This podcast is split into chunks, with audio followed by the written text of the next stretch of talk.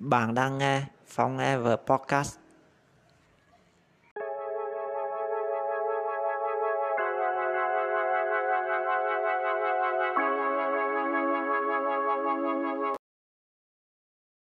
Tạm năm.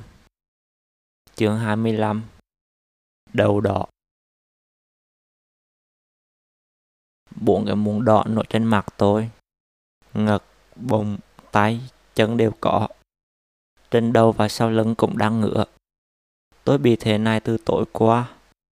Lúc ấy, tôi bị sốt, đau đầu và nhức cơ. Trên mũi nổi một cái mụn nhỏ.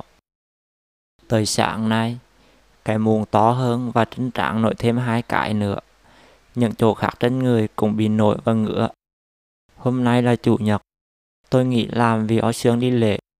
Cả ngày tôi ở trong nhà. Sợ ra đường người ta thấy Sáng hôm sau ngủ dậy, cánh tay tôi toàn mụn đỏ.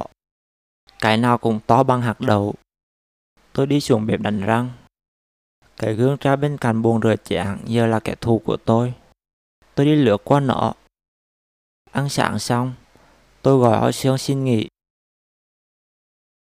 Buổi chiều, ba mẹ nhờ dì em chở tôi đi khám. Bác sĩ nói tôi bị virus dài dài. Thằng Gôn, con bác tôi cũng vừa mới bị bệnh này mấy ngày trước.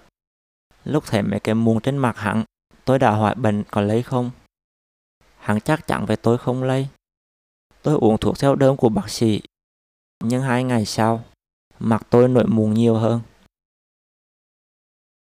Sáng thứ năm, ba chở tôi tới khoa gia liệu của bệnh viện Trung ương. Tôi ngồi trong hành lang với ba. Một dì xinh xắn ngồi xuống ở đối diện tôi đứng dậy đi ra ngoài. Lúc sau, người quen của mẹ làm trong bệnh viện dẫn tôi tới gặp bác sĩ trưởng khoa. Tôi kéo mũi xuống và bỏ khẩu trang ra. Cháu bị thủy đầu rồi, bác sĩ nói. Bệnh nhi có nguy hiểm không bạn? Tôi hỏi. Sao nên để lại xèo thôi. Rồi cháu có cân kiến cử chỉ không bạn? Cháu đừng gãi về hàng chế ra gió là được. Bác kê cho tôi một đống thuốc, cả thuốc uống và thuốc sức. Sau mỗi bữa ăn, tôi đều trạng miệng bằng thuốc. Nó làm người tôi mệt mỏi, miệng khạc và môi khô. Cả ngày tôi ở yên trong nhà và đóng kín cửa. Buổi sáng, tôi nhúng khăn trong nước ấm rồi chạm nhẹ vô mắt để rửa ghen. Ăn sáng xong, tôi đứng trần truồng giữa phòng khách để mẹ nồi chấm thuốc sắn vô mấy mùng đỏ. Lâu rồi tôi không ở lộ chạy quanh nhà nên cứ thấy ngày ngày. Buổi chiều, tôi chỉ thắp hương trong nhà.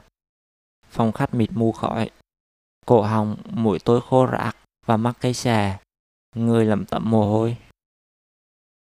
Buổi tối, mẹ lau người cho tôi bằng nước ấm rồi sức thuộc xanh. Ban đêm đang ngủ, tôi giật mình vì cơn ngựa ngại chạy rần rần từ đầu xuống chân. Nó giống như lúc tôi bị sởi và sốt xuất huyết. Tôi nắm chặt hai tay trên cành mền một lúc lâu rồi từ từ ngủ lại.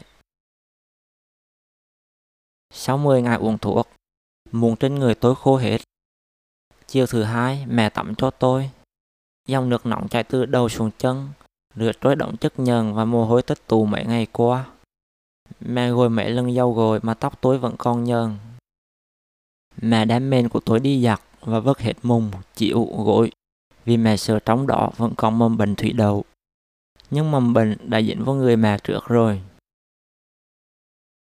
Ngay khi vừa bị sốt và nổi những mụn đỏ đầu tiên, mẹ lấy đơn thuốc của tôi đi mua. Nhưng ở dưới chợ, nhiều lúc mẹ mắc bạn nên bỏ bữa. Ngày nào tôi cũng nhắc mẹ nhớ ăn để uống thuốc. Chuyện kiêng cử cũng vậy. Mùa này gió sống thổi lên rẹt buộc. Buổi tối là khoảng thời gian duy nhất trong ngày mà mẹ uống thuốc theo đơn và tránh được gió. Sau bữa cơm, tôi chậm thuốc sắn cho mẹ. Trên đầu mẹ lứa thưa vài sợi tóc bạc. Gương mặt có vài nếp nhăn, bầu ngực xề xuống, vùng toàn những vết nhăn nheo. Bắp tay mẹ to chắc, bằng tay chai cứng và khô khốc. Bắp chân nổi lên nhiều đường ứng xanh chằng chịt. Những vết sẹo mẹ hay khoe có từ lúc nhảy tàu hồi đi buông vẫn còn in trên da. Mẹ đã chịu nhiều thiệt thòi và khổ cực từ lúc bỏ học đi buông năm 12 tuổi cho tới bây giờ.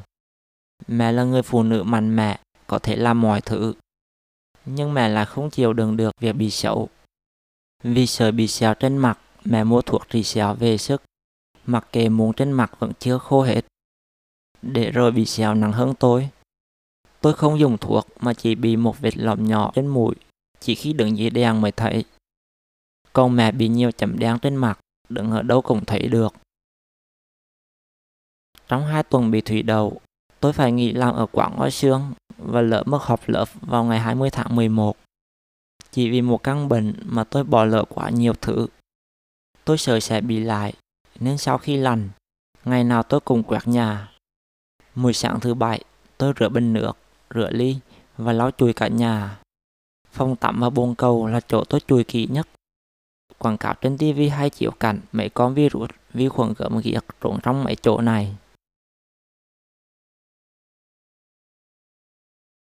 Người quen của mẹ dẫn bá với tôi tới phòng của bác sĩ trưởng khoa gia liệu.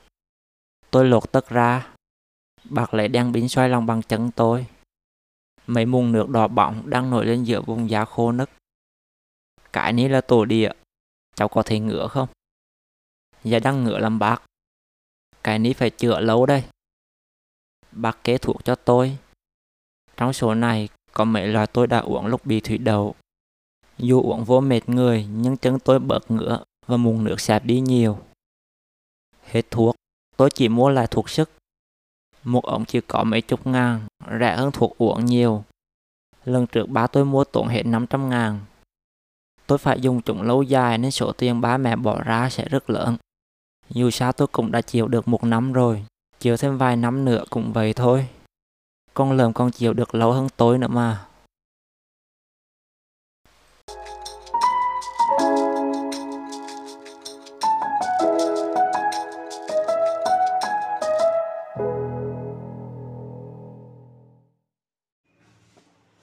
Tập podcast hôm nay đến đây là kết thúc. Nếu bạn thấy nó hay và bổ ích, hãy chia sẻ nó với mọi người. Và đừng quên đăng ký theo dõi. Cảm ơn bạn đã lắng nghe. Hẹn gặp lại ở tập podcast tiếp theo.